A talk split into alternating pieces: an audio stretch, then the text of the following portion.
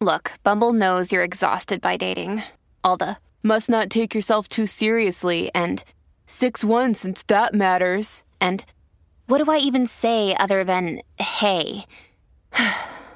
well, that's why they're introducing an all new Bumble with exciting features to make compatibility easier, starting the chat better, and dating safer.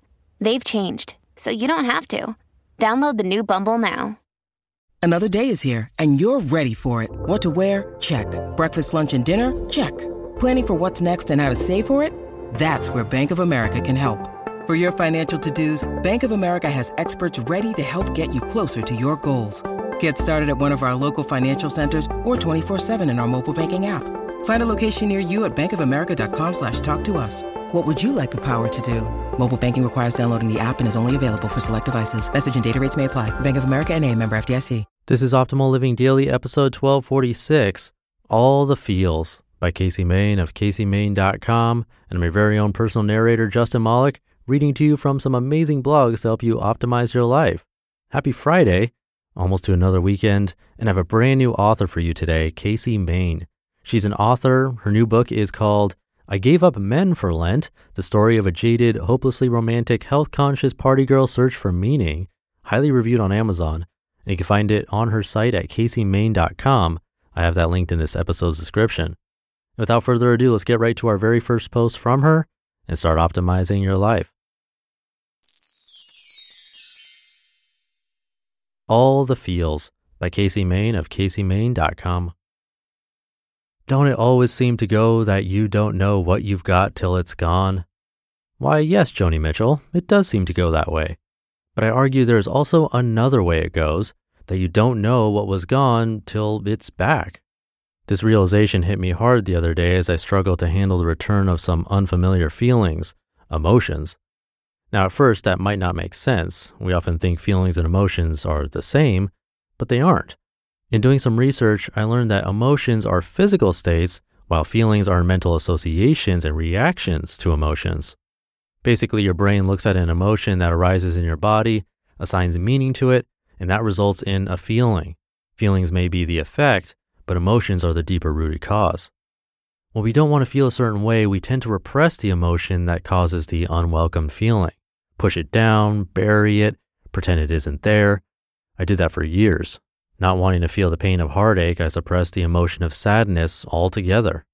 And that's where it gets tricky because feelings are subjective.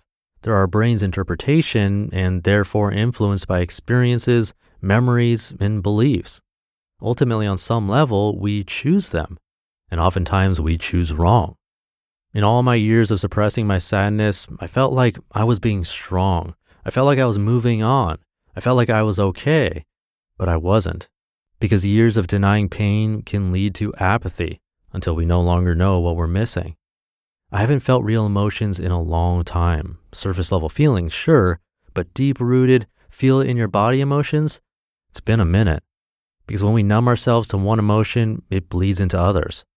My experiences with love taught my brain to associate it with the same unpleasant feelings as sadness, to tie love to feelings of rejection, feelings of loss, feelings of heartache. So at some point, I began to deny the emotion of love as well. We don't get to be selective when it comes to our emotions. It's an all or nothing game. And I was on the nothing side for quite some time without even realizing it. But here's the thing the all is always there.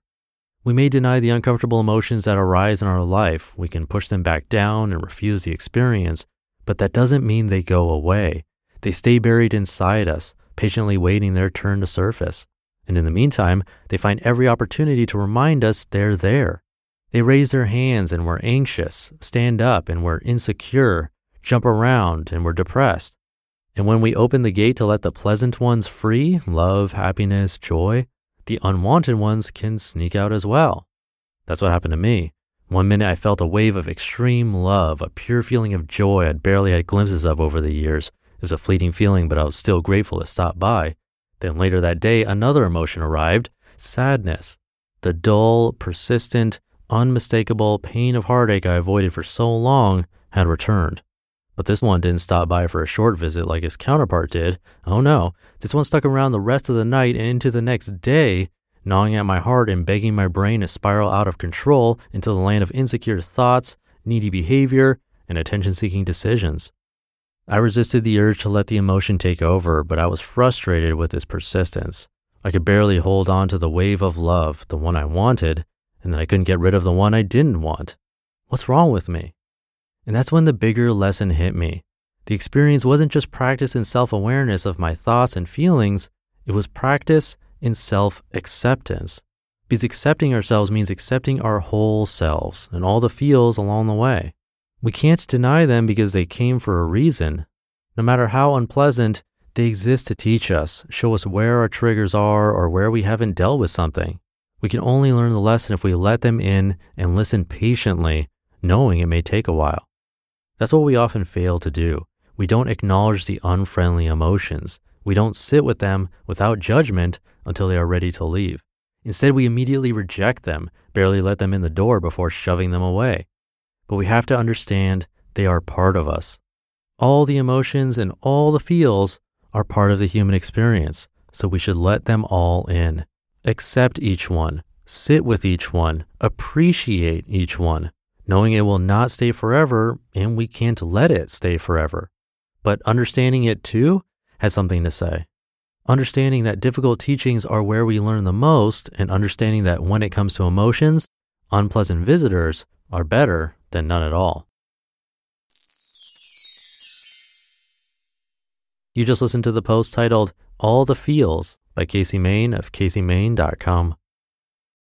When you need mealtime inspiration, it's worth shopping Kroger, where you'll find over 30,000 mouthwatering choices that excite your inner foodie. And no matter what tasty choice you make, you'll enjoy our everyday low prices, plus extra ways to save, like digital coupons worth over $600 each week. You can also save up to $1 off per gallon at the pump with fuel points. More savings and more inspiring flavors make shopping Kroger worth it every time. Kroger, fresh for everyone. Fuel restrictions apply.